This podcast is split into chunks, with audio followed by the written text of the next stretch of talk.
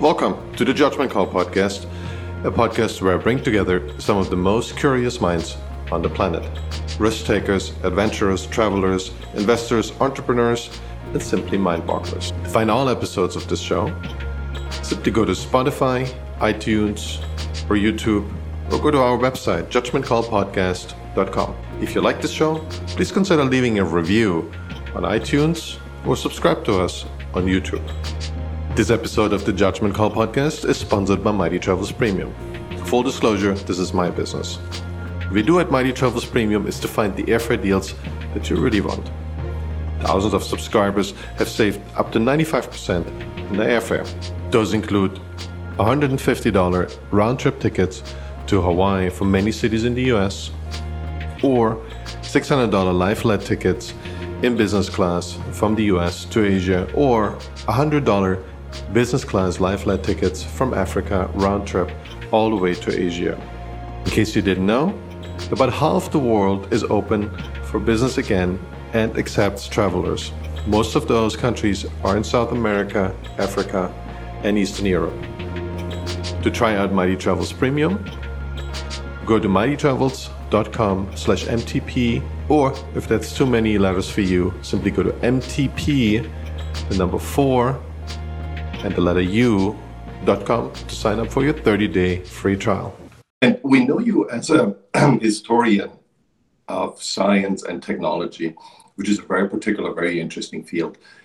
How did you decide this is for you? How did you make this your own?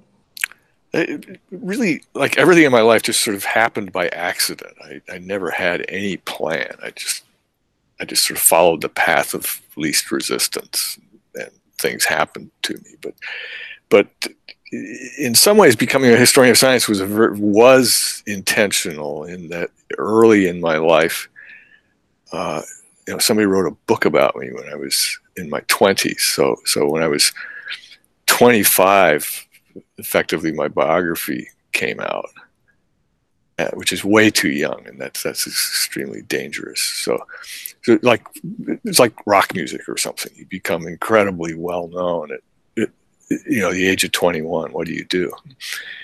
And so at 25, I, you know, I became widely known as this guy who lived in a tree, tree house and, and built kayaks. And, and I kind of knew that I, you know, I would be that guy for the rest of my life if I didn't push, you know, something else. So, so that's sort of what pushed me into, uh, but but the actual becoming a historian, like you, you become a historian, or you know, I had no credentials. I dropped out of high school, so so all that happened by accident. I mean, the only way I became reputable was I wrote I wrote a book, and that that book was called Darwin Among the Machines. It was actually written in this. I'm in the what used to be the walk-in cooler where they, I'm in an old tavern on the waterfront, and this is where they used to keep the kegs of beer. So I wrote this insanely sort of strange book, Darwin Among Machines, in in this beer cooler bef- before there was internet. So I had no. If I wanted to use the internet, I had to go up to the university and, and log in. But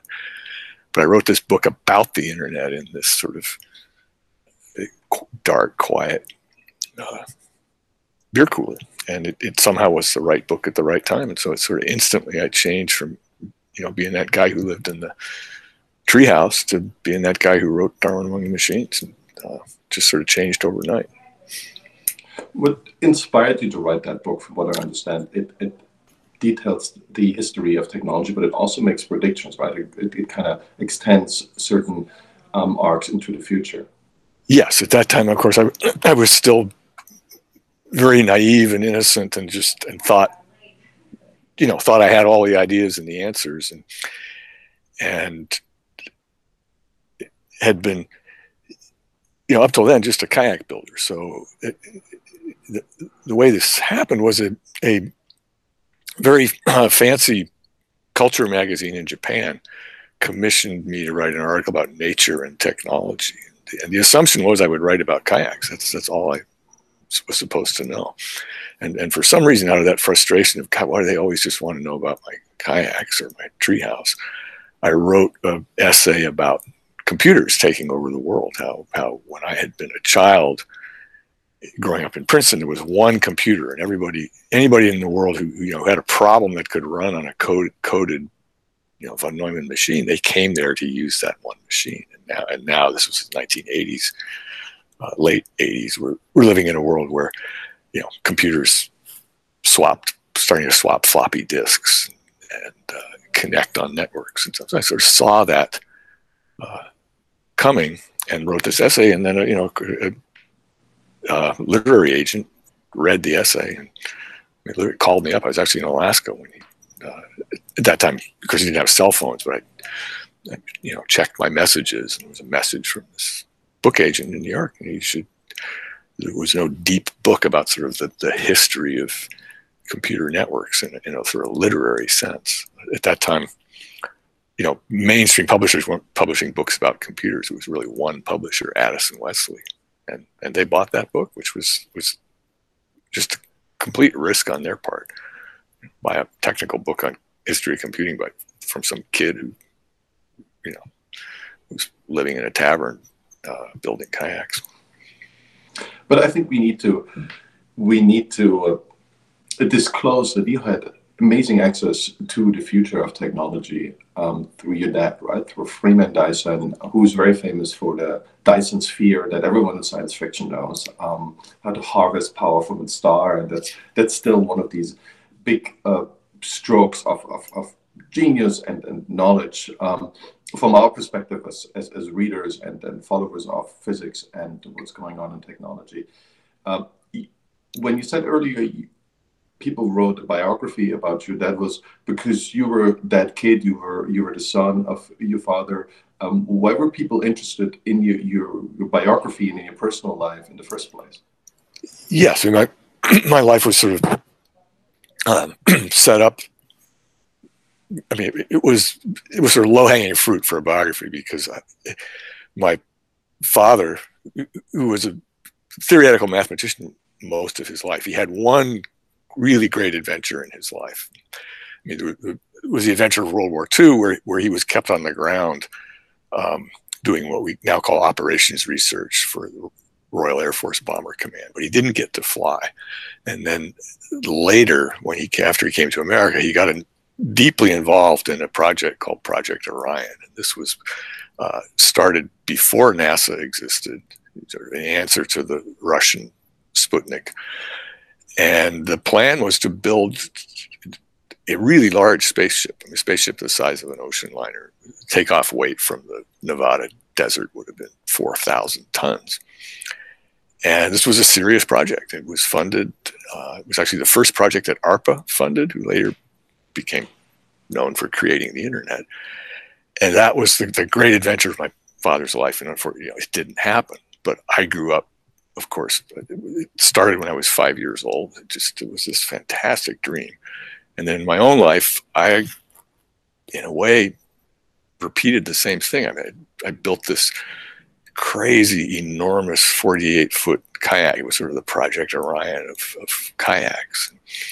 And a writer, Kenneth Brower, who, who actually was the older brother of my you know, childhood friend, uh, he just saw that, and so that's a story. You know, sort of the, the sort of mirroring of the, the, the big kayak in the oceans of Earth and the giant spaceship in the oceans of space. It just it just he wrote a beautiful book about it. The book was was very successful for for kind of a good reason. It was this father son story that captured everybody's. It's still in, it's still in print. It's back in print now with a foreword by Neal Stephenson, the science fiction writer who who knew both of us and wrote wrote a very beautiful foreword to the you know sort of 25 year you know reprinting of this book. Yeah, I, I, I saw that Neal Stephenson is a big fan of yours. And yes, um, he, he, built one of my he built one of my kayaks. He, he, he not only built one of my kayaks, he also uh, with Jeff Bezos created a company that builds rockets. So Neil Neal is hands on. He doesn't just write about things. He you know, he goes out and does them. Yeah. Well, at first, and maybe he probably definitely not the first one who, who probably rediscovered that. But I read this book by Robert Zubrin about this the, the need for space at the space yes. age, um, and he goes through a couple of different technologies. just to see how we can get to the outer limits of the solar system and maybe beyond.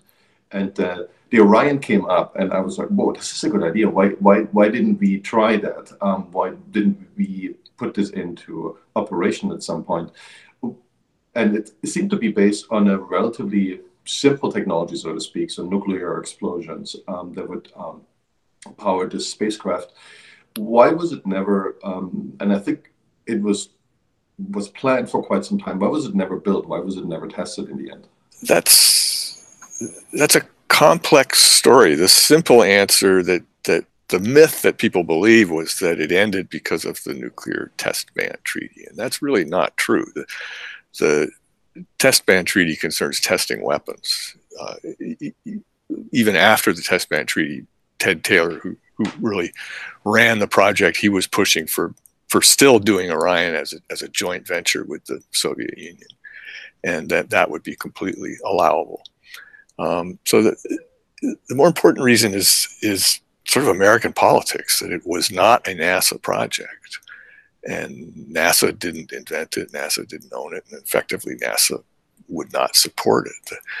The, in order for it to politically move forward, it it had to uh, NASA had to support the mission, and because it because it used weapons for propulsion, the Air Force had to, had to handle the propulsion. So the model that works is is like science in Antarctica, where the Navy supplies the ships that take the scientists to Antarctica, but the National Science Foundation supplies the scientists and does the science. And that model could have worked for Orion, but but NASA really didn't want to support a project that you know would, would have to use Air Force spaceships. So so it kind of it sort of the Air Force Air Force sort of kept it on life support for for a number of years, and still maintain you know they still have the files technical files on it and, and it's a, it was practically quite realistic because we we know how to make nuclear explosions. We're very good at it. It's it's the only way we really know how to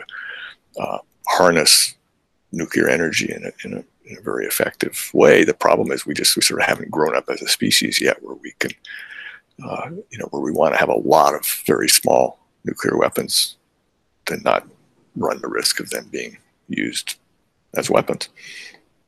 Is that a project that was very well known to the American or global public at the time, or was it kind of quite hidden? And because I only heard about it like five years ago. That's yeah, that, that's really the reason it couldn't succeed because it was kept secret because of the bombs. It had to be kept secret. I mean, there, there's I, of course, when I wrote a book about it, I, I worked very hard to get as much declassified. So fantastic papers like my father's you know, trips to satellites of the outer planets were classified all these years could finally be declassified. There really was nothing threatening in those papers other than that they you, you could sort of reverse engineer from reading these papers how how small they were able to make these bombs, which which is still a classified fact. But politically, because it, because it was secret, you could you could never go to the public for support. One time, uh, Ted Taylor was on a flight back from Washington D.C. to uh, um, California, and and he must have had a couple martinis or something, but he got up and addressed the, everybody in the airplane and explained the project and said, well, you know, would you give a dollar a year to support this? Of course, everybody clapped and said yes, but they never had that chance. Yeah, that's quite quite amazing that we were so close to at least a theoretical model to go to the outer parts of the solar system. We maybe there's something else. I don't know how this happened, and I've been talking about the big stagnation Peter Thiel's team quite a bit that we have this low productivity growth since the 70s, lower than what we thought it would be. Let's put it this way. And a lot of things that we thought would easily be available in 2020 are just not, like the flying cars, right? Or like vehicles we can cheaply go to Mars or to outer space. Um, do you have a theory?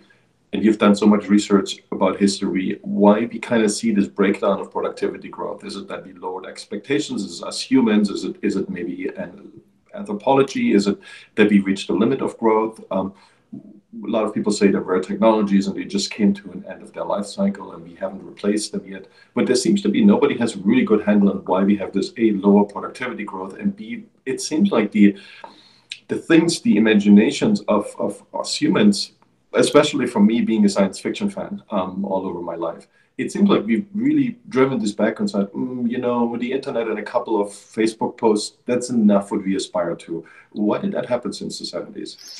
Yes, I, I can sort of give you two very different approaches to answering that. One, one is a is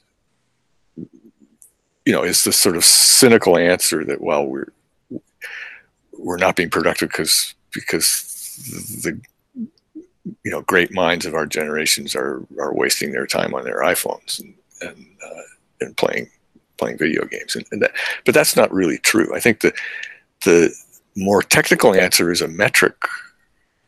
it's a measurement problem that we just uh, in terms of economics we measure productivity in dollars, right? And, and that's just the way it's always been. The gross national product is the product of the country in dollars. If, if you measure productivity, if you if you choose a metric, a different metric, say say what if you choose a metric that's transistors, not dollars? Then of course we've been insanely productive, in, you know, in producing transistors. They're just getting so cheap. So you know, so like when like when I when I was a child, it was a major investment for a family to you know to have one color television. Color television was a center of the home. It was a big thing. Whereas now, of course, you know, every kid has several color televisions. They haven't got one in their pocket. Yeah. So it's a, it's a problem that we, I think it's actually something we need to fix as a, as a, as a global economy. It's sort of this metric problem that we only measure productivity in, in, in dollars. But in the, in the creativity sense, the sort of third answer is yes, we we, you know, we're not developing uh, you know, really new energy sources and things like that that drove the, the leaps in productivity into the, you know, industrial revolution the first time or the nuclear age or something. But, but you know, maybe we don't need to. But the and, the, and then the fourth problem is that we believe uh, there's too much propaganda and we believe it. I mean, we're really being fed a lot of PR about you know going to Mars and things like that that just just technically uh, are very very very hard to do with chemical energy. Yeah, it seems like when we when we look at things that are important to spacefaring, like the, the simple the cost of energy per kilowatt hour, right, or the the uh, basically the launch cost. We want to get one ton somewhere near in some orbit. They haven't really moved much since what the 50s, 40s, maybe. There's still like Nazi technology. You could, you could yeah, say. You, you can. But the, the paradigm hasn't changed, and that seems to be something we as a species don't really want anymore. Like we feel like this is this is interesting. We read about it in science fiction, but we are not really going towards that goal. Uh, do you feel that's natural? We just as a as a humanity, we have decided is not as important, or well, is something where we, we we run against the wall? Yeah, we're not being realistic about. You know, you can only do so much with hydrogen and oxygen, which are our two two best chemical rocket fuels, and we we we got to that limit 50 years ago when we went to the moon, and, and all we can do is sort of repeat that unless we must we do something different? And, uh, you know, my, my father Freeman, before he died, he wrote a foreword to it. It was going to be a new edition of the book about Project Orion, and in that he very directly addresses the question: Is this something we should do now, or should we do it again? And you know, he says clearly, no. There's better ways to do space travel than, than exploding nuclear bombs. But that doesn't mean the only way to do it is chemical rockets. Yeah. When you when you look back into all that research that you did about the the uh, the history of technology and specific technologies, what kind of surprised you the most when you started out in your 20s and started doing that research and started learning more about it? What was the fact that you felt like, whoa, I never really expected that, but either as a prediction or as a paradigm or as an axiom that you didn't expect? I was I just was always surprised by by the individual stories, which is which is what I do. I mean, I, I, find individual people and talk to them, or read if they're alive. I talk to them. If they're dead, I read their papers. And, and people were so creative, and of course, facing such obstacles in the sense of of having ideas that were not taken seriously or something. It just kept person, and finally somebody has the idea, and it it moves moves forward. But technology is, you know, is very much driven by by individuals. Now there's a argument. This is always a debate in sort of the field of history. You know, is it is it is it driven by the generals or is it driven by the uh, you know by the armies by the soldiers and it's, it's a mix of both but but for me the interesting thing was, was finding the stories of, of of, of how things actually happened and how and how you know improvised so much i mean particularly the development of this first computer of von neumann's that it's now been the archetype for everything that followed. I mean, the guys who actually built it and, and women, um, you know, they had to build their own workbenches, and wire their own electrical outlets, and just start from zero. The same, same. Yeah, I think one of your books really goes into specifics, uh, but the first computer right about Turing and von Neumann. How much did these guys know what they were up to? How much did they know that they are creating intelligent machines at some point if this continues um, on a certain trajectory. They they had a very clear idea of that. I mean, they they they knew exactly what they were doing and why they were doing it. They they fully knew it would. You know, the world would never be the same. Now they could not foresee that these things they built would be some would become so cheap. I mean, know, that's what they failed to see that you, that you would uh, you know, the, the, entire computing power of Los Alamos would, you know, would now cost, you know, half a cent or something. That was just un, unfathomable at the time. But but they clearly knew that this that these digital codes were going were going to change everything. I'm always curious. We we now have ex, we extrapolate what comes out of Moore's law, and we talk about Ray Kurzweil a lot in this podcast, who has made this really famous, the age of the intelligent machines and his predictions of what happens when we keep doubling.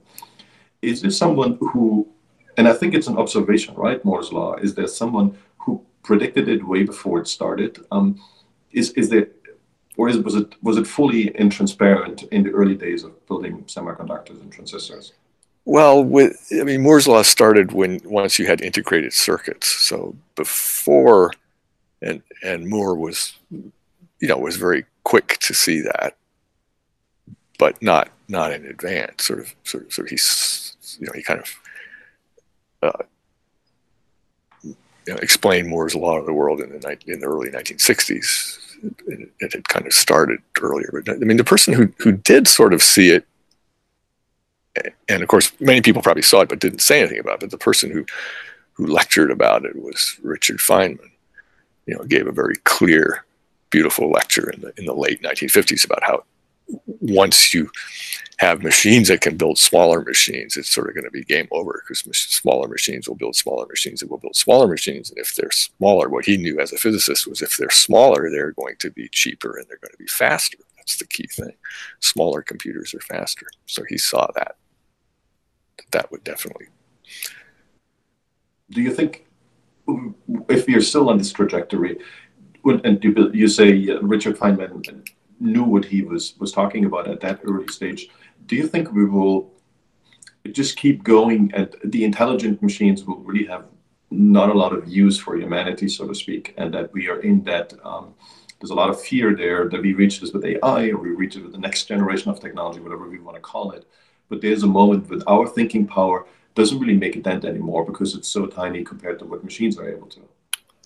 Yes, that's a that's a big subject. I mean, that that's what this latest story I wrote, Analogia, is, is kind of about that question of what's yeah. what's the difference between uh, you know human minds and computers, and where are we seeing that wrong? I mean, it's so so yes, I sort of answered like like we said earlier, and we were talking about what we would talk about that that you can see that either way. You can you can say, oh, it's it's sort of game over for people, or you can say it's just beginning. We're going we're to have very new kinds of mind in the world.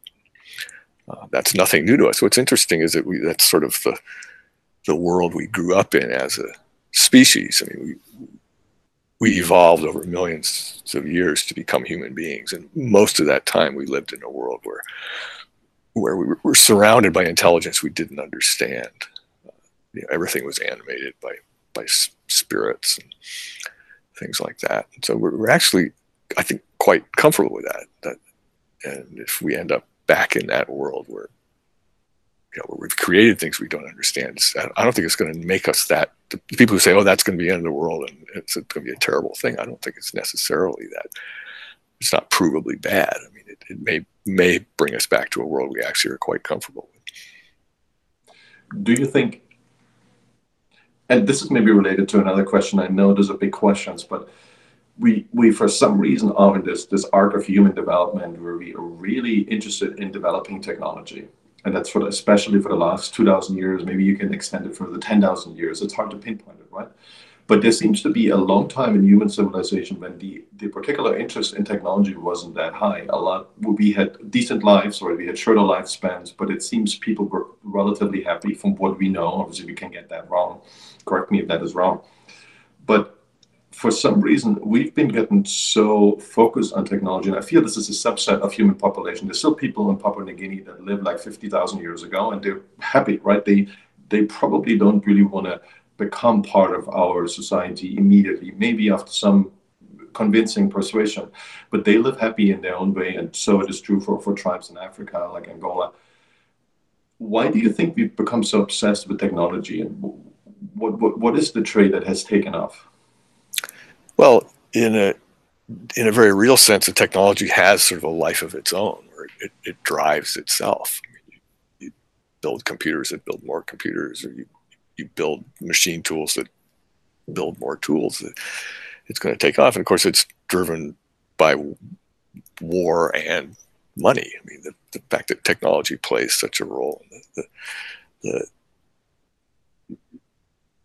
know, now we sort of take it for granted, but if you if you can invent a new technology, it will create a lot of wealth. And, and likewise, you know, humans have always been in conflict, and you know, at a certain point, the, the, the conflicts became defined by by the technology. I mean, you know, you can have different kinds of bows and arrows, but they're all bows and arrows, it's not going to make that huge a difference. But then you invent you invent gunpowder, it, it you know changes things completely. So when I when I'm pushing you for a particular point here, um, I'm, I'm I'm not serious with this, but you'd say that conflict and the conflict between individuals, right, or between human tribes, is a necessary precursor. This competition is a precursor for technology development. But we must have had that for a long time, right? Why did it suddenly take off? And there is this, I'd say the Old Testament tribe, but it's bigger than that by now, way bigger. Um, that suddenly scaled up technology at, into something that that seems to be there just you know the wetware the bootloader for for intelligent machines before we had technology like fire but you know we're far from fire taking over as a, as a conscious being and now we're pretty close to ai that seems to be able to do that yeah i don't i mean that's a question we we we really don't know the answer to. I mean, there is something very different that happened. I mean, we each culture sees it their own way. I mean, we as I'm speaking as American, Canadian, British, you know, we, we see it as the Industrial Revolution, which which happened in England, uh, in in in, the, in Asia. They, they would place it differently, but but we had these similar sort of almost phase changes where where suddenly you had new new levels of uh, technology. And I mean, the key thing is when machines start building other machines. That's that's sort of what sets the the real chain reaction. Yeah. And, and, Do you have a timeline for this moment where you feel like machine intelligence as a whole, or maybe individual machines, will be far beyond at least good at the level of the smartest human that we can muster? Do you think it's a hundred years, a thousand years away from that? Well, you can argue you know, you can make one argument, a good argument that it's happened already, that the, which is what, you know, when I wrote that book, Darwin Among the Machines, that's what I was arguing was that the entire network of, of all the computers in the world was was already, you know, the modern word for it would be super intelligent. Um, but I don't, I, I firmly don't believe in discrete AI in the sense that, that, that you know we're being sort of marketed AI as a product, and, and, that I think is is again it's just marketing. It's not it's not real. I'm I'm much more interested in, in wild AI, artificial intelligence that that evolves on its own in the wild, not not something that is domesticated and, and sort of kept in a box. And and that I just don't think is ever going to happen. I don't think I don't think we are going to build. You can you can sort of almost mathematically prove that you, you, know, you can't build a computer in a box that has human intelligence. They're, they're just completely different things. Humans are not. The human brain is not a computer. It's it's in no way like a computer. Um, it's it can you know it can do things that that appear intelligent, but that's that's not being intelligent. Yeah, David Orban gave me a timeline because he's plugged in into the Thiel um, Foundation, but he uses it as his own research, obviously. He said, you know, the timeline that people are looking at right now um, is 2038, relatively specific as singularity. And what happens is that we have, for $1,000, a million brains AI brains that have the same computing power. That doesn't seem doesn't mean the same intelligence or the same consciousness, but the same computing power than the one million humans. And if that's true, that's that's pretty crazy. I mean, just I mean, we can put these narrow AIs into whatever problem solving we want to, right? That's, that's right, but, leverage.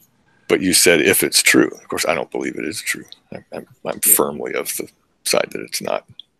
It's not happening. The computing power goes that way, right? I don't know if right but compute, compute computing power is not intelligence it's a, it's a different different thing human brain works in a very different way i, I heard ray kurzweil right at the beginning with like 1980 and give a talk in los angeles and he said you know he was giving his standard talk at that time that if if if, if you give me a billion transistors i will give you human level intelligence and then a, then a very quiet Hungarian voice came from the back of the room. Said, you know, Professor Kurzweil, if you, you, you can have a billion transistors, but we're, we're going to use uh, half a billion of them for the operating system, and your machine still won't be intelligent. That that's that's the flaw. I mean, you just. Uh, so how much I, do we have now? Do, do you know how much is in a typical iPhone? Um, Let's take oh, billion, billions and billions, billions, way more than Kurzweil wanted, and, and you know, it's it's just not. It's it's it's it's. I think it's just a, a very flawed uh, reasoning, and the and the you know the, the, the pioneers at the beginning sort of felt the same way. I mean, they knew that that wasn't the path to to real intelligence, but, but you know, we'll, we'll we're getting there, but we're sort of doing it by accident, not not deliberately. Yeah. When you look at GPT-3, and that's a very current example, it's it, it had it's far from being intelligent obviously. It's a statistical analysis um, and it, it, it's basically a word counting tool. But what was kind of amazing even to the people who who who worked on it is it produced interesting results in very different areas. It's far from being correct all the time makes a lot of mistakes but it could not just was good at translating, which was where the original model came from, but it was also good at writing HTML code. It was really good at writing poems. It was writing good at essays. So something they never thought would happen with this particular model. And they basically said, you know, what it really lacks is error correction and user. There needs to be an intelligence that tells the, the model, okay, you're wrong at these points, and you need to either change the model or you need to just make no predictions because you don't know.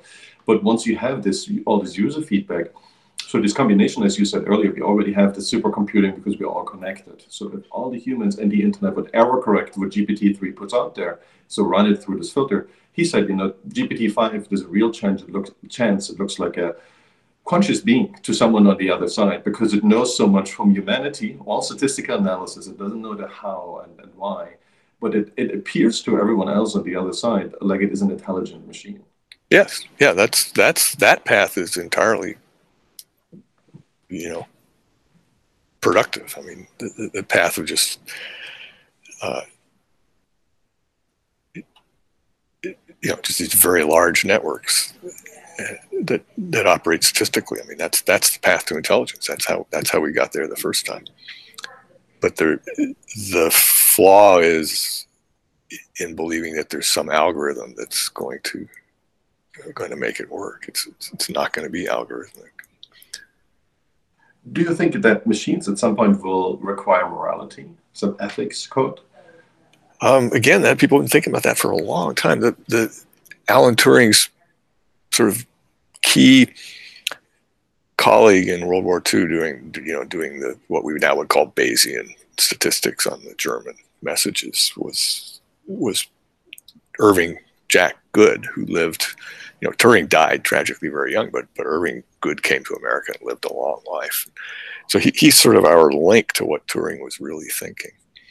And he wrote a, a beautiful paper in 1981 on, on ethical machines on machine ethics that was strangely it was published but the publisher took out all the interesting stuff it published the, the uninteresting stuff and took out the but he he gave me the you know the uncorrected uh, manuscript and it's it's just beautiful i mean he because he makes a very strong case that, that you know machines are you know we worry so much about the the immorality of machines but they're they're just as likely to be more ethical than than than people. So, so this argument, oh, we got to be afraid of, of unethical machines. It's not. It's not true. The machines could be more ethical.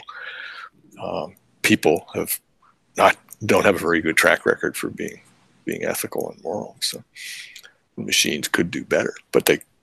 The problem really is is of course the thing that we worry about is machines in the hands of unethical people. That's that's the thing to be afraid of.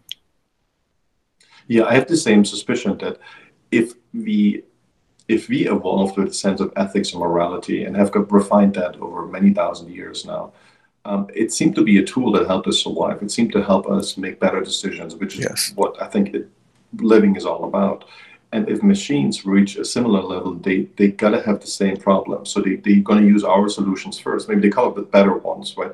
But I think just murdering everything around you because you're a warlord or you're a crazy sociopath, it's not something that scales in the end because you need other people. So that we, we figured out that, you know, a healthy dose of competition, but mostly collaboration is what seems to create yeah. the best, best results in the end, right? In these huge hive um, societies that we live now, that I think even 100 years, nobody could forecast that we are that many people and it seems to be so easy to sustain us most of the time, at least. Yes, and that's exactly where, where Jack Good ends up in this paper. He, he, he says that the machines will, will have to develop sort of ethics based on Bayesian statistics. And, and he, he's right. I mean, I think that paper was hugely prophetic. And, and I don't know why, you know, because problem is it was written before the internet, uh, so it doesn't exist the, in the sort of machine. If you search for machine ethics, you won't find it. But, but he was way, way ahead. And it sort of, it really is the voice of Turing. I mean, if Turing could speak to us, he he's speaking to us through Jack Good because because Turing felt strongly the same way. That, of course, of course, he knew personally in a, in a very deep sense how how unethical uh, people could be. He was so mistreated. So so the idea that machines might be more ethical, I think, was was attractive to them. Yeah, a lot of people say that we now elevate technology as this new religion. So it's our new God. And when you when you talk to a lot of scientists, when you talk about the Big Bang, there is something religious, but they don't want to associate it with God. They're really afraid of talking about anywhere about God. And when God appears, a religious symbol appears in a white paper, then they basically get laughed out of the room. Why do you think has have become so far away from and I know research, a lot of researchers, a lot of those those, um, those, those geniuses we just talked about, they were at the the end of this phase where religion was enormously important for people in science and were really motivated in the early 20th century. A lot of the the the, uh, the best scientists we've had, and now it seems to be the antithesis. Why do you think that happened? Do, you think that's a good thing? No, I think it's it's extremely harmful. I mean, the, the, the many of our greatest advances, the one that again, people just fail to realize is that, you know, John Ambrose Fleming, who gave us the vacuum tube in its modern form, I mean, he was deeply religious. He was, he actually founded a, an organization that still exists that was anti-Darwinian. He thought he thought Darwin was, you know, was an enemy of religion, and so many of our greatest technological advances were, were pushed by deeply religious. So this idea that you need to somehow be you know that religion and science are are contradictory. I don't it, I don't see any evidence for it. Again, my father was religious, not in a, um, you know, he said so. Where he put it was not in a practicing way, but but he uh, that, that, bothered him, uh, and I think we again we may come around. Um, you know, you don't know where we're going to end up. I mean, the, the, the jury is still out on, on, on what the relationship between religion and science will, will end up being. Yeah. Well, we're definitely in a trend. We're in a trend. I feel like it's maybe coming to an end where we have this this you're not allowed to talk about God at all. And now it kind of seems to shift away. There's a lot of younger people who are suddenly really interested in, in religion. They see the utility of religion and they see, I mean, one thing that, that I see on a daily basis, I live here in San Francisco, as more you move away from being, and I, I had an interesting this discussion with Blaise about that, as further you move away from religion, as less likely you have children. So most people just don't even consider having children, right? It's not even something they say, no, unfortunately, I, I can't have children. They just, they, they 100% know when they're 19, never going to have children. It's never going to happen for me. I don't want divorced parents. I'm not sure if this is the, the way to survive, right? So, I mean, there is something interesting about competition and collaboration, but if a society that really hates on kids, so to speak, um, I don't know if this is a good chance of survival. And this is what happened in mostly in the science community, right? Well, Children in something strange. It's what happened to the Shakers. I mean, the, the Shakers were a were a f- reasonably viable American religion that that didn't didn't believe in having children, and of course the Shakers um, survive. You know, they barely survived. So. I have to read about them. When, when was that? In the 19th century? 20th? Yeah, there's actually actually a few miles north of where I live here in Bellingham. There actually is a Shaker church on, on our Indian reserve. I mean, it, it, the yeah. Shaker church has survived in certain pockets, but but uh, I don't know much about it. But I know that it, it, you know, the fact that they didn't believe in having children was, of course, it's not. You know, of course, the Catholic Church has done very well. Yeah, well, it seems very counterintuitive on a lot of levels, but you know, I, I, I feel like this. I bring some persuasion to the table, and not that anyone listens to me, but I'm trying at least. Um, I'm really, really um, amazed. I don't know if you looked into this, how the Amish people handle this. They seem to be stuck in an 18th century, 19th century mindset, but they easily interact with the 21st century. But they kind of know where their borders are. This is amazing to me. Like even the children, the young children, they at some point they maybe have Facebook, but they don't have it when they are at home, right? So I don't know how they handle this divergence between okay, there's a new technology, but we don't adopt the morals that this new technology seemingly gives us. Um, I don't know where they where they draw the line. I think this is quite amazing to see. Yeah, they're very effective. I, I was interviewing someone on a completely unrelated subject, and it turned out they they had some old equipment and they they needed 50 cycle power and in america everything is 60 cycle power and and they had to run this was scientific equipment they, they needed 50 cycle power this was before the age sort of now you could just solid state dial up your own 50 cycle power i guess but the, with a programmable power supply. But anyway, their workaround was they put this equipment in the back of a pickup truck and went out to Pennsylvania, where the Amish people still have they you know they're not again they use electricity for certain things. I'm not sure what it is, but they but they generate their own electricity and it's 50 cycle. So they just took this equipment out in the pickup truck and asked if they could have some 50 cycle power. And Amish said fine. So the, the, the that's also sort of a Neal Stephenson novel where the you know the, people living in these pockets of sort of antiquated technology are, are, those are the people who you know in the end will probably save us because they they've got the last working whatever it is that we need. Yeah.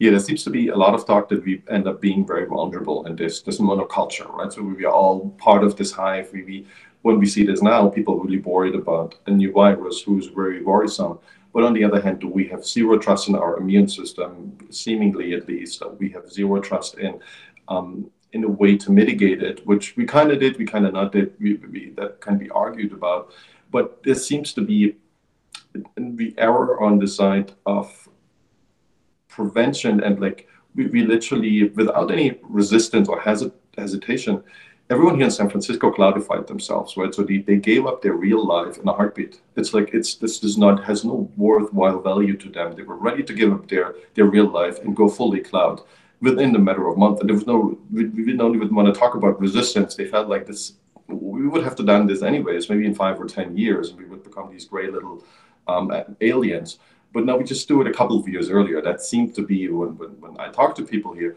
that seems to be the consensus, which was really shocking to me. Yeah, it's quite amazing. I mean, this past year is just it's phenomenal what the the sort of shifts that, people were freely willing to make, or in my case, happy to make. I'm, I'm I love this new. You know, the way the world is now is fine with me, but but we, we yeah, we, it, shows how adaptable we are. I mean, it's a great example of how, which is always, you know, in the case of wars and stuff, you wonder how did how did people adapt so quickly? how did how did London keep functioning while being bombed? Well, pe- people are very very adaptable.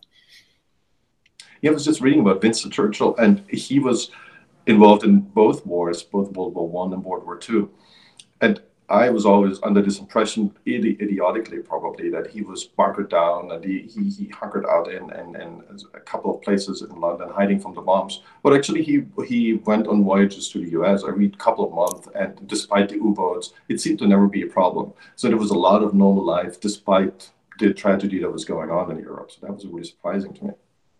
Yeah, people were willing to take that risk, and it was sort of the the best defense against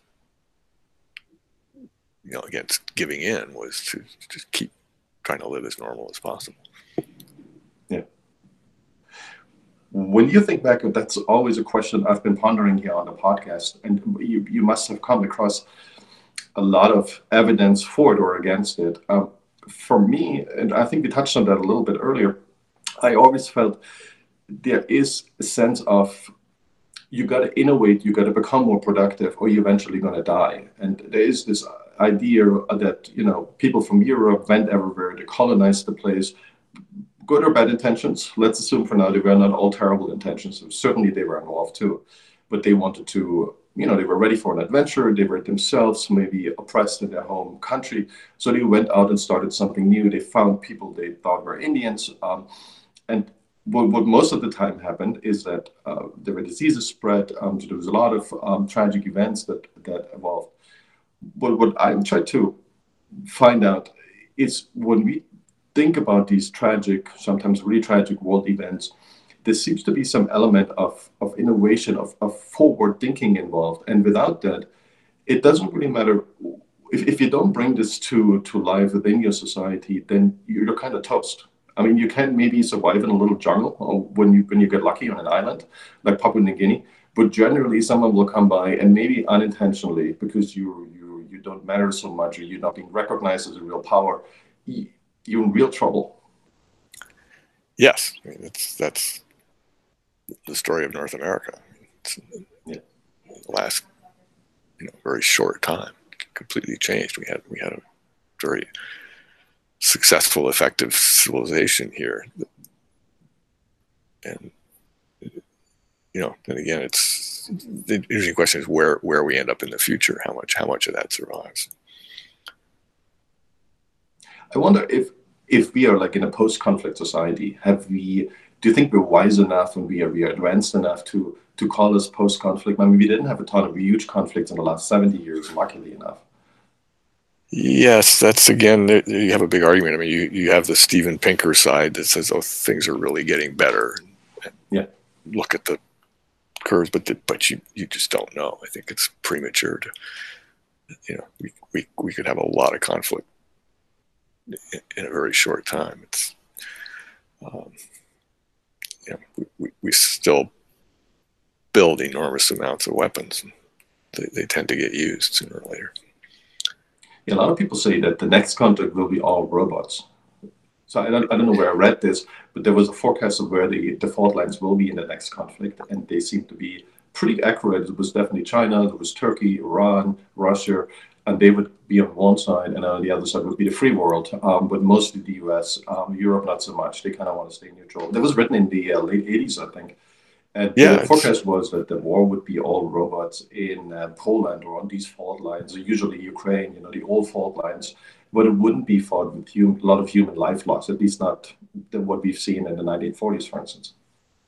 Yes, I mean definitely warfare is, is heading to robots. Whether that means less life loss, I don't know. That was the argument for guns, and you know, all weapons are always argued that well they're going to kill less people. But But what's interesting is that now it's socially acceptable. I mean, it, you know, Edward Teller, the sort of the bad guy in the hydrogen bomb story, maybe a little unjustly, but he he pushed very hard. He, we, we we know Edward Teller is having pushed for the hydrogen bomb, but but in the after the hydrogen bomb in the 60s and 70s, he was pushing very hard for for drone warfare for for you know why do we put pilots in airplanes? They're unnecessary, and the Air Force was just absolutely resistant to that. I mean, the idea that you you have an Air Force without pilots was unthinkable. And now here we are. I mean, now the Air Force is, is very accepting of, of keeping the pilots on the ground. And uh, and, and yes, the, the, the you know we're building, putting much more creative thought into into drone weapons than than piloted weapons, and, and that you know it's certainly a good thing for pilots. Whether it's good for everybody else, we don't know. But, but It seems like if we can isolate ourselves from the misery we create, then we will create more misery, right? Because we don't see the results immediately. yes, that's that's and and you you just make enemies that way. I mean, it hasn't we- we've not been doing the drone warfare thing very very intelligently, but but we're certainly moving that way. And One thing that a lot of people find a lovely thought experiment, and maybe that's all there is, is we, we see this world and we, we see the world is changing with technology, and there seems to be something that that's as we talked about earlier might be soon more intelligent than us. Maybe it won't happen the way we envision, but there could be. There's a strong chance that it will happen. A lot of people think about if we live in the simulation, and then the question obviously is: Is the simulation something that was created by someone, by a creator, or is it a simulation that's completely random? So there's a lot of sub questions. Well, how do you feel about these these questions or that particular question, and how did people that you study, like Feynman and Neumann, think about that? Well, I th- I think the simulation hypothesis is is far. I mean, I think the singularity hypothesis is silly, and the um, the simulation in physics. There's an expression. There's actually someone who has a whole, whole website. That's the title, but not even wrong. Like, like in physics, people are always proposing wrong ideas, and then there's ideas that are so out to lunch, they're not even wrong. And I think that the simulation Okay. hypothesis is just if you do the math in any kind of any way, it just it just doesn't work. And and I think, but I don't know. We don't know what von Neumann or Turing would have thought, but I think they would have just done the arithmetic and said, no, that's that's completely impossible. You can't. You just it it just doesn't. It, you know, it doesn't close. It's it's not an argument that that has any closure to it. It's it and it's i mean in a way it's religion it's you know sort of belief b- belief in res- resurrection. We always want to believe in that. It's, it's another way of believing in that but it's uh, i think provably fictitious. It's, it's, it's based on these extremely flawed arguments that that you know if you have a certain number of that, that the brain can be uh, simulated with a certain number of transistors. It's just it can't. I mean, um, and, and again, von Neumann was very explicit about that. I, I call that von Neumann's law. He didn't call it that, but that that that sort of definition of a, of an organism is that it constitutes its own simplest behavioral description. There's there is no way to uh, even a very very very simple organism,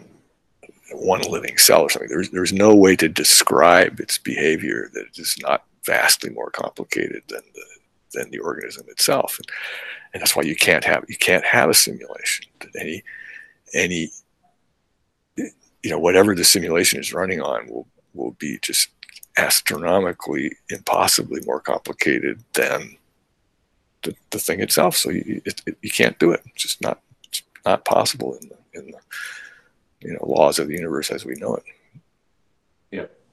well when when you think about video game i think a lot of people instantly say well we, we we have a civilization they make playstations we make playstations right so and we use playstations for a certain purpose it doesn't have to be as exact as a real world, but it helps us create lots of different outcomes. It gives us skills. Um, so there's real um, utility to all kinds of simulations that, that we feel, right? Our brain basically abstract thinking is simulation of real of the real world experience. So we can simulate hunting that animal. We don't get killed 100% or 99% of the time, but uh, we, we actually get only killed in our mind. So and so is video games.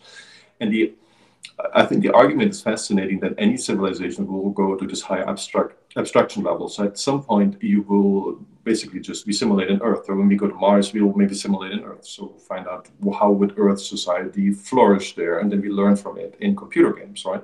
And then we're not 100% right, but we get closer to the truth. And I think at some point, someone will come up and say, "Oh, let's do a solar system." Um, at some point, someone will say, "Oh, let's do a Milky Way," and then we are at the universe level. So someone must have done this, no? Don't you? Don't no, but I mean, you can. You, all the computers in the world today couldn't even simulate an earthworm. I mean, it's just it just doesn't add, it doesn't add up. but that's just just just the exponent if you switch around, right? No, it's not. It's beyond that. I mean, it, it, that's that's where the not even wrong comes in. It's just it's just not. Uh, okay. You know, and a, a, physicist or a mathematician would look at it and, and you know would just just tell you that, that no, you cannot. I mean, again, I'm I'm not a mathematician, but I know enough mathematics to know that, that, that, you know these questions, these are deep questions in logic and and you know foundations of mathematics is sort of what what you get with the next level of abstraction. It's actually what Turing was working on b- b- before he died. He called it s- systems of logic, but you know systems of logic that that can create a level outside the system that can do that kind of thing, but you still you you don't get to where you're going to you know simulate um, even a mouse or a frog or, or, an ant, let alone yeah. You know a group of people or, your your grandmother. You know, it's just it's just not going to happen. I I say I maybe I maybe I will be proven wrong, but I don't. I don't I'm curious what people will say in 100 years from now, how they will laugh about us. Either way, right? So either we were too optimistic or we're too pessimistic. Yeah. One of these things will be wrong. I think that's that's the trouble with these predictions. It's hard to get the time frame and the scale yeah. right. Yeah, my um, my my daughter who lived with me here in this tavern for a few years uh, used to sit in here, and I mean, right at this table where I'm sitting on in an old, you know, an early Mac, and she would play Sim City, which was a simulation game. You know, she was in eighth grade or whatever, and, and absolutely loved it. But I mean, it, it, you know, it was so primitive. It's not. Talking a lot about city planning. A lot, of, yeah. and it, how much I know about city planning. Yeah, the strange thing was I, I used to go up to city council meetings, you know, planning council meetings, and they and they were using way more. My daughter was using more powerful tools than they were. Yeah they were planning our real city and spending our tax money with worse, much less information than you would get with SimCity. I think, I think public administration has a lot to learn from simulation games. Um, yes, they're, they're finally that, getting there. You know, the military has fully embraced it, but I think public administration will get there too. Right, so, and that that's where it is effective and valuable and useful, not yeah. for resurrecting your, your, your, your dead ancestors. Yeah in one of your books, you you make that claim, and I found that really interesting. Correct me if I got it wrong. Is that basically modern AI, or the, the idea of modern AI, started with Leibniz um, back in Germany, um, working for Catherine the Great. Um, is that true? Uh, yes. I mean, Leibniz was before Catherine the Great, so it was Peter the Great. Leibniz oh, became, he just he had this, you know, now we would call it a bromance. I mean, Leibniz like met Peter the Great and was, was, fell in love with him. I mean, he just loved this this Russian prince who had all this power, and he, he, you know, it was sort of this great unrequited love affair where where Leibniz, you know, fell in love with Peter the Great, but Peter the Great didn't didn't didn't really go for Leibniz's ideas, except the idea of going to North America, sending an expedition to North America. Leibniz or Peter the Great went for that in a big way, and then, then Catherine the Great took that over. But but no, Leibniz wanted to convince, tried to convince Peter the Great to sort of build a network of digital computers and take over the world. And he was, way, way prophetically ahead. So yeah, I think in a, in a way, you know, Leibniz believed that this is somewhat like the simulation hypothesis that if you, if you sort of built enough logical machines, you could run the entire world. You know, human society could be operated in a completely logical way, and then then everything would work. That you know, which some people still dream of and believe in. China being you know, the current example. So, do you think that sounds kind of like the, the modern science, right? Which which kind of seems to have a logical answer, like a Mr. Spock answer on pretty much any topic out there. But it doesn't seem to wipe so well with, say, the 90% of America. This seems to be, and the question for the intelligentsia that seems to answer relatively easily complicated questions by running things through a logical algorithm but the reality is often quite different. I think it's something that the Greeks already discovered, right? They yes. had it all worked out. The philosopher king knew what to do. There was no laws needed. He was basically godlike. The gods were slightly different, but what we would say today in an Old Testament way, he would be like a god. But then Socrates went to, to I think was it Sicily, and he got rejected, and he actually became a slave there because nobody wanted to hear what he had to say, and he was really surprised by this. I think he was really honest at that moment. He was like, "Well, if I go there." Then I'm going to solve this. And then what the the, the antagonist there said, well, for him, because he knows he, he knows the real truth of the universe, so to speak, being a slave shouldn't matter to his outcome and to his personal life. And you know that you can see how these these two ideologies collide. On one hand, that there is this algorithm that drives us, like the European Union, who thinks the whole European Union and the laws of algorithm, and we shouldn't even bother with people. We should basically abandon democracy and just do it right. And then there's a more American heartland approach where, where people come in and say, well, in the end, the final decision must be always a human decision. Otherwise, even if we're wrong, we eventually always get it right. Where do you stand on that, Dwight? What do you think is right there? Ah, yeah. There. I mean, the real world is so messy and complicated and illogical. That's that's the problem. That, that people you can sort of make the most logical arguments and people will behave in completely illogical ways and somehow the, the you know i personally i think it's it's kind of a good thing that that the you know the fact that everything is not going to run logically is what but but that's that's my view as sort of as a lover of the you know the unspoiled wilderness and so on that, that i think it's it's what saves us as sort of as a human species that we're not completely completely logical. I think it would be it, it would be sort of a very dull world if everything were were perfectly run. But but that's and been the endless argument back and forth between the people who want to run things. You know, they want the school to run according to all the rules, and then there's the kids who just are going to break the rules. I'm on the side of the kids who break the rules. There seems to be some some, and you you lived in in the nature for a long time. You said you lived in a treehouse for quite some time. There seems to be this impression that there is a there is a real harmony in nature. It's like a it's a it's a complete picture. It's it doesn't need much of an improvement. Logic doesn't need to go around and fix the birds. It's it's kind of all it has self-configured to a state of equilibrium that doesn't need any improvement. But when we look at society, I don't think anyone would ever say that. Uh, uh, on either side of the divide, everyone thinks it's completely broken. It needs to be fixed, and it's the opposite of what the other side, or if there's more sides, what what my political antagonist says right now. We never seem to have that issue with nature. We seem to be it's it's like the the level where we all started from. Yes, I mean it's sort of the the, the phrase is you know to, to be in a state of nature means sort of a state of equilibrium, and that you know that's not entirely true. There was there was lots of disequilibrium in nature, but it, it is true that you know if you climb up the top of a tree, it's it's a different world. and It's very peaceful in its in its own way, but but it's not. You know, it, it tends to be, I think, be over romanticized. But and I and I didn't live in a tree. Now, if you tell people you lived in a tree now, they think you were trying to save the rainforest or something like that. I just lived in a tree because it was, you know, place to live for free without paying rent. It's a great place to build a house, but it, it, I wasn't trying to save the forest.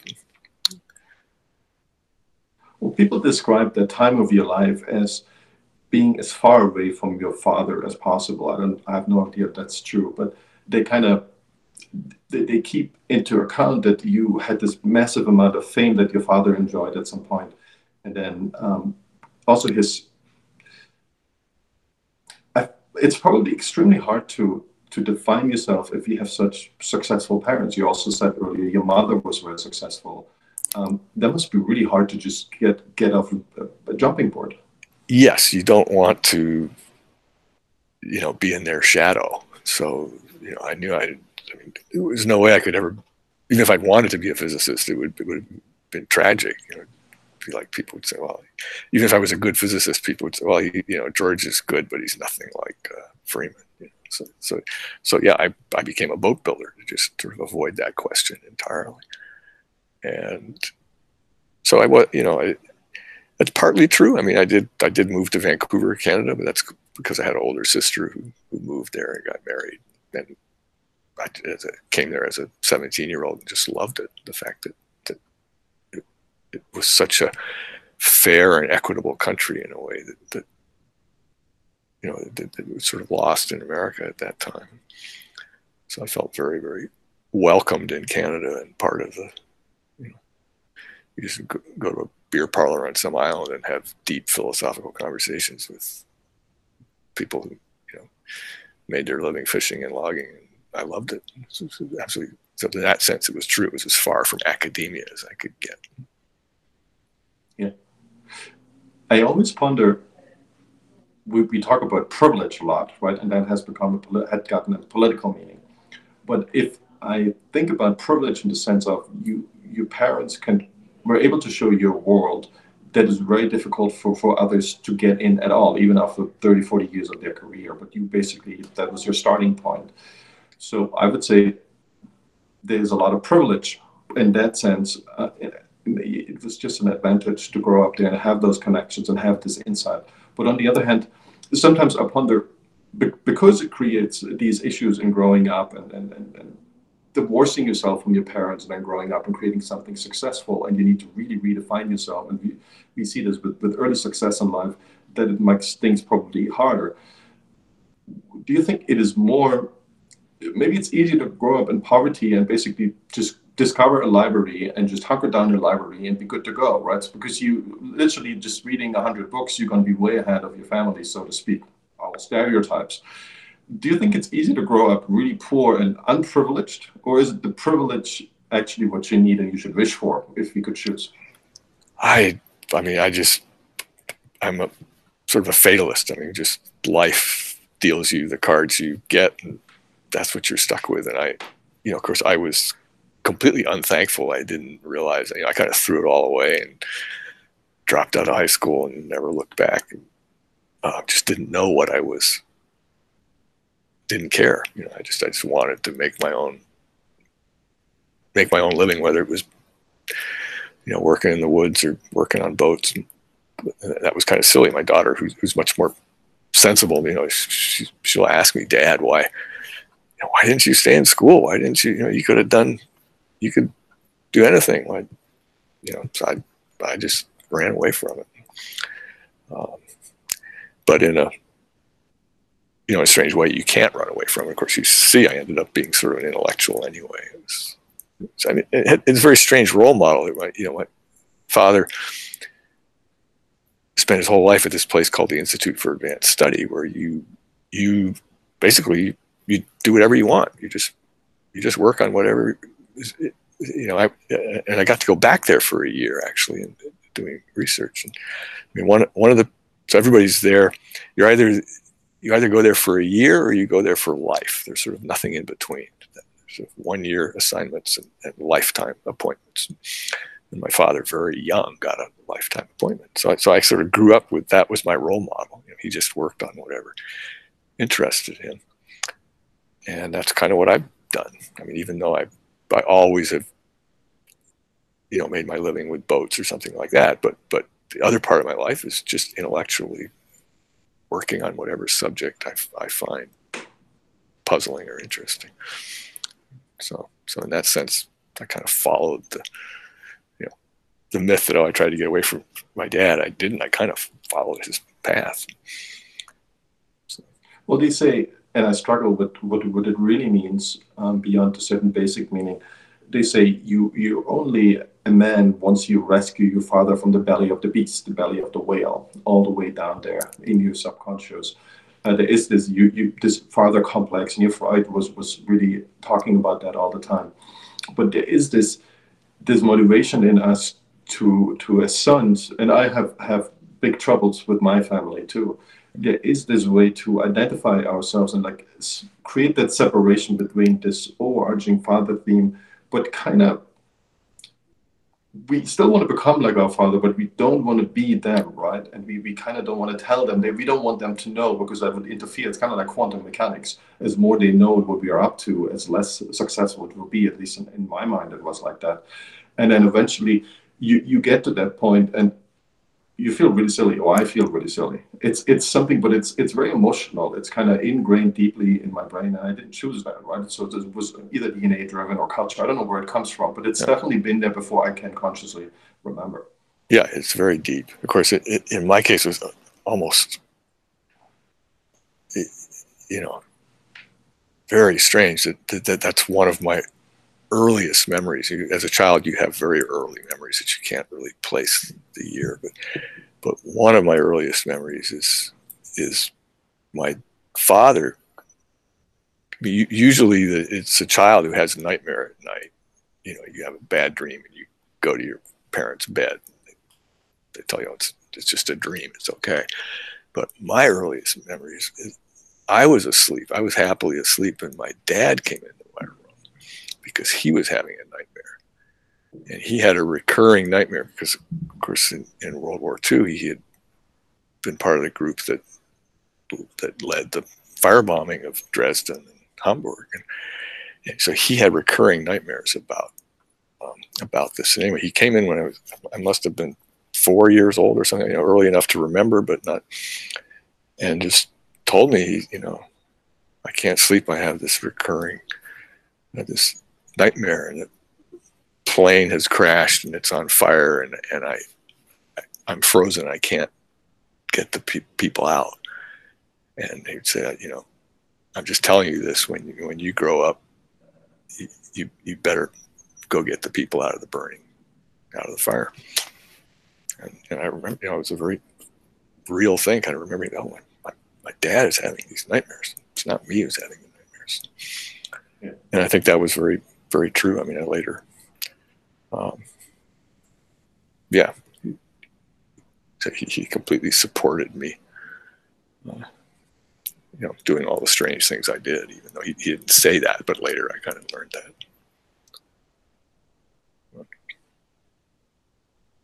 Yeah, I can, I can, I can very much relate to to the Dresden story. My family grew up in Dresden, and she, they were all oh, okay. on that on that night, and they lost basically all their friends, right? So everyone who was not a neighbor, because that neighborhood where they were in wasn't wasn't touched, but um, I'd say 67% of the city was was within minutes was basically ablaze. So it was, yeah. was an event that was even going through the war. And Dresden was a city that wasn't hit much by bombers. It came kind of out of nowhere because it was too far uh, before, yeah. and then one night the whole city vanished. It was kind of like the atomic bomb, um, just yeah, it was no radiation enormous tragedy. There's a really good Canadian National Film Board film.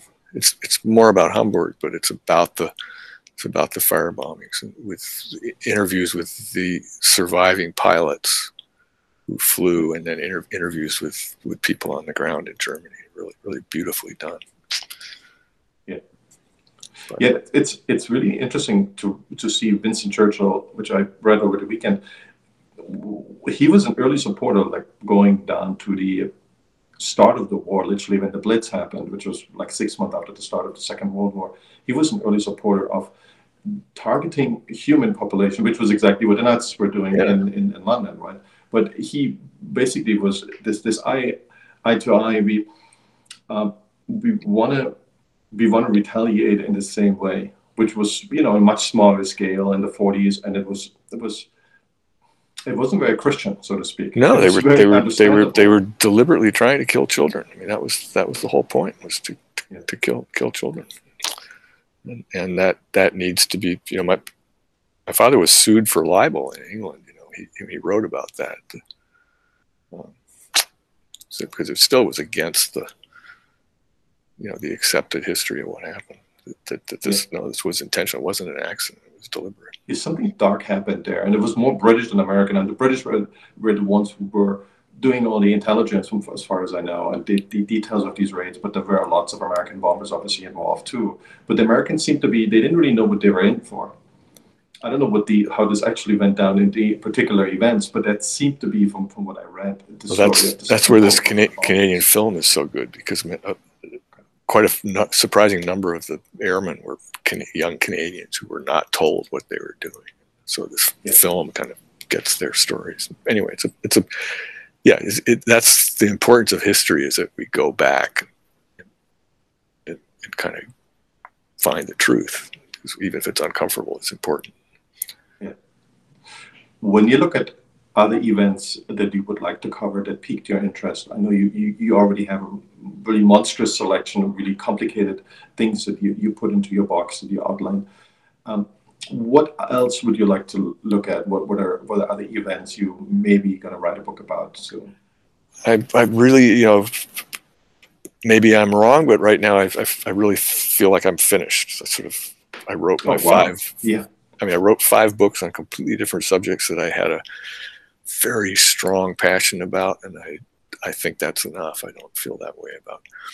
Um, I you know I have smaller projects but not I don't I don't have any sense of some big story I need to tell. This sort of last book kind of is the you know the big story I wanted to put into words. And uh, I'm not, I, don't, think it's necessarily good. I mean, there's people who write 35 books. Why? I mean, I, if you'd asked me 20 years ago, I would, I would have said five was too many. But but it turns out I think five is a good place to stop. Will you ever write some science fiction? Uh, I'd like to. The, the, the current book, the new book, actually started as science fiction. It, it, had an opening chapter and a closing chapter that were science fiction, and, and, and, they both, you know, when you write a book, stuff gets taken out, and the, and the science fiction got taken out. So, um, so that that might still be, but not. I don't think a book. I, think it's very hard to write fiction. I mean, I, I struggled with it. what, what would be the theme you would want to write about if you, if you have the science fiction theme?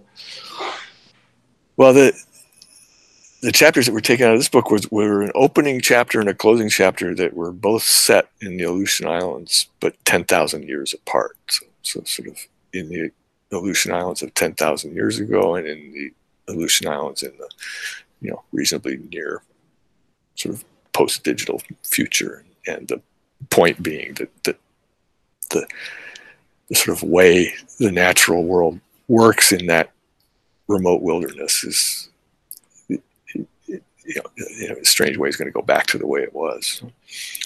So I think that could be written. Sort of, I mean, the question is what happens once you know the way society and technology is going now. Where does it end up? Every, of course, that's the you know that's the subject of so much good science fiction. So sort of, sort of taking any kind of different take on that is, yeah, it's very. I, I listened to your interview with Blaise who's who's doing the same thing. It's sort of every, everyone's driven to that. You tell that because you have to tell that story as science fiction. So we're going to get some more Terminator movies based on that. I don't know. I think. I mean, I, I, I think it's. I can't understand why there isn't just incredibly good mainstream, you know, Hollywood film about about real AI. I mean, all the movies they they all come down to, you know, the guys build a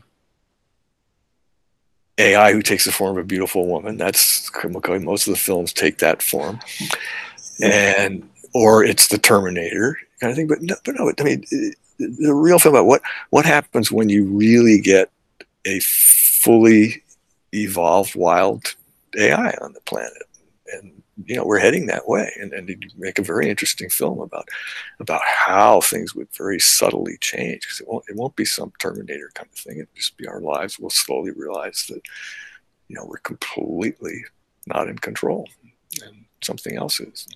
You can make, make a great film about that with real people and real actors. I think Westworld tried, but they, they, they didn't tried. I think it was pretty ridiculous. Um, Yeah, they, yeah. they've been so good before in the, in the prior seasons, but the last season that really epitomized this AI, it was it was a joke. I felt. I mean, I, they they had great story elements, but they never played on them, and they just dropped them. I don't know what happened to them. Yeah, no, it, it would take a real, you know, his director would have to come in who was a kind of Kubrick kind of genius to to just force, or, or 2001 was a good example. I mean, a film that really shifted the the kind of level of what what people thought. Yeah, I'm really looking forward to that. I hope someone will figure it out and, and, and gets a movie out of it. Well, George, thanks for doing this. Thanks for coming on the show. It was such an Yes. honor. Really Thank- appreciate that. Thank you. It's great to have a have, have a, a relaxed conversation. And Same here. Same here. Hopefully, we get to do this again in the future. Maybe when you publish another book. no, okay. never say never. Yeah. yeah. George, Yeah. thank you very much. Thank you very much.